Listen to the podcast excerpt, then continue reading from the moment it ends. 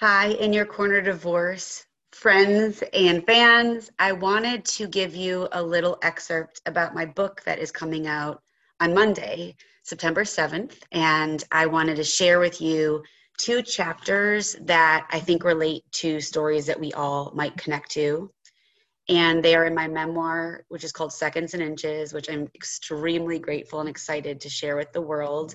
This um, these two chapters are chapters 49 and 50 and they are a little insight into part of the story that is told. Chapter 49 fault lines. I don't know exactly when it started but i found myself editing how i spoke around keith to avoid having more silent fights. I kept all my true feelings from him we were only intimate on his schedule, and when I tried to talk to him about it, he would tell me that my sex drive was abnormal. Although I tried several different ways over the years to communicate how much that wasn't working for me, it never seemed to click, or maybe I wasn't being clear. It seemed like he had zero attraction to me. It was the loneliest I'd ever felt inside of a relationship. When I came on to him, he always had an excuse to reject me whenever we talked about it, I ended up feeling like something was wrong with me. I wondered if, as he had gotten to know me more, he realized he didn't really want to be with the real me. One Friday night, I told him I was considering leaving. He was so calm receiving the news. He didn't say anything except to ask if he could go watch a basketball game. Over the weekend, it was crickets. There didn't even seem to be a tension anymore. It was all replaced by an ocean of silence. One would think after your wife tells you she's thinking of leaving that you'd have further things to say or ask, but he was quieter than ever. I realized then that I had been hoping my threat would wake him up and make him tune into the relationship. Our problems were not singular. There were so many things that went into the ever widening break between us. My marriage did not survive having a child with potentially fatal medical conditions but it did not crumble because of it. Levi was not and will never be responsible for what happened between his father and me. What I learned about marriage is that it is a living, breathing organism that can only thrive if tended to by both parties.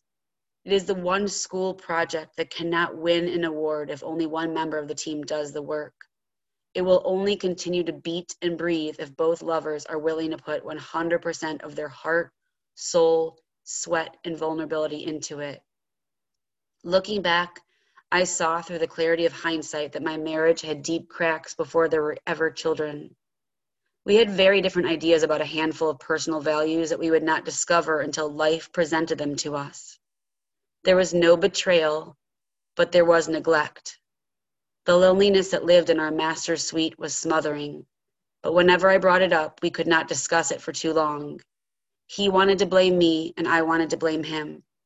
Looking back, I see a tableau of the two of us sitting on the edge of the bed in our custom designed master suite inside our dream home that we built together, scowling and pointing fingers at the other.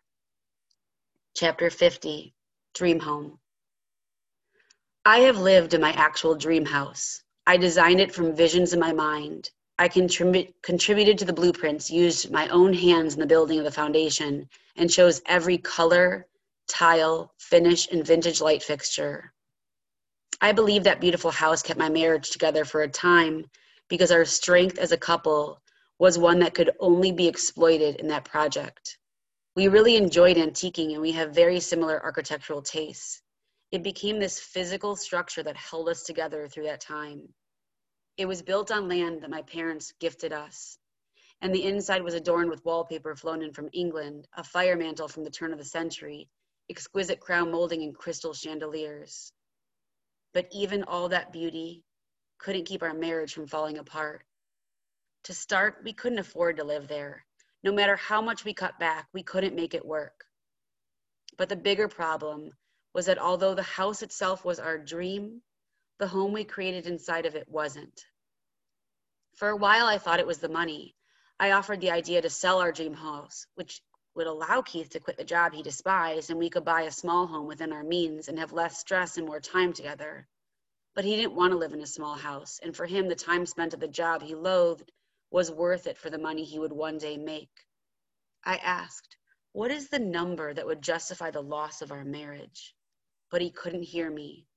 We had been to couples therapy on and off for years, and it was the same conversation. I was unhappy, and he was just fine. No matter how much I exercised or what I did to my body to be attractive, it was as if I was invisible. I was a woman walking around a man who couldn't see me or hear me. Regardless of how confident and strong I had become, not feeling wanted by the only man who was supposed to desire me made me feel lonely, even while lying next to him. I did everything I could to invite him into the dance of growth and change that could help us reconnect but it was as though I had no one to dance with. No matter how I asked or how many times I repeated it, he couldn't hear me. He wouldn't begin to fight for us until I had finally given up. On the night I finally gave up, we set the boys up to watch a show and talked. We sat on opposite sides of our king size bed, staring away from each other. He brought up how I always wanted him to be more than who he was more open, more connected, more physical, more romantic, and more communicative. But this time, when he brought it up, it didn't seem like my request was such a crime. This time, it seemed like a reasonable request from a spouse to their beloved. I agreed that I did want more, and it seemed that he wanted less. He wanted me to be less needy, less physical, less communicative, less demanding, less inappropriate. I wanted more Keith, and he wanted less Carly. When I said those words out loud, and he agreed, I felt the end roll down my cheeks with the tears. I had worked so hard to get to a place where I not only felt like I was good enough, but where I loved the woman I had become. And now I had to face the house shattering truth that I was in a marriage where my husband didn't want to choose the woman I had worked so hard to choose. Once I understand a truth within myself, I can't pretend like I don't know it. I couldn't live holding a grenade after the pin had been pulled, smiling and acting like everything was great. Sharp pains in my belly and constant nausea plagued me. I worried that because of my previous suicide attempt and history of countless psych meds, people took me less seriously when I said I was struggling or unhappy. People tended to chalk it up to a propensity for drama on my part. This made me doubt the validity of my own feelings and question what I knew was true deep inside. Levi's medical situation was also a distraction from the problems in our marriage, putting any action about it on permanent hold. Between the marital unrest and the progression of Levi's unexpected illness, I struggled silently. There was not enough concealer in the world to hide the dark circles under my eyes. That is a little snippet of the massive story that I wrote, and I hope you are interested and would like to read it. It's available on Amazon, it's available on Barnes and Noble and some other small book sites.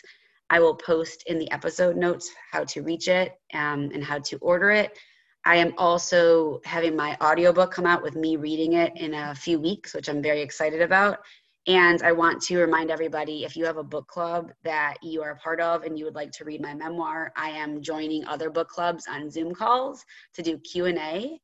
Um, my book is about generational trauma, is about gratitude and pain and divorce and being a parent of a medically fragile child and coming of age and suicide and drugs and falling in love with yourself and finding your worth. So, if any of that rings true for you, please consider reading.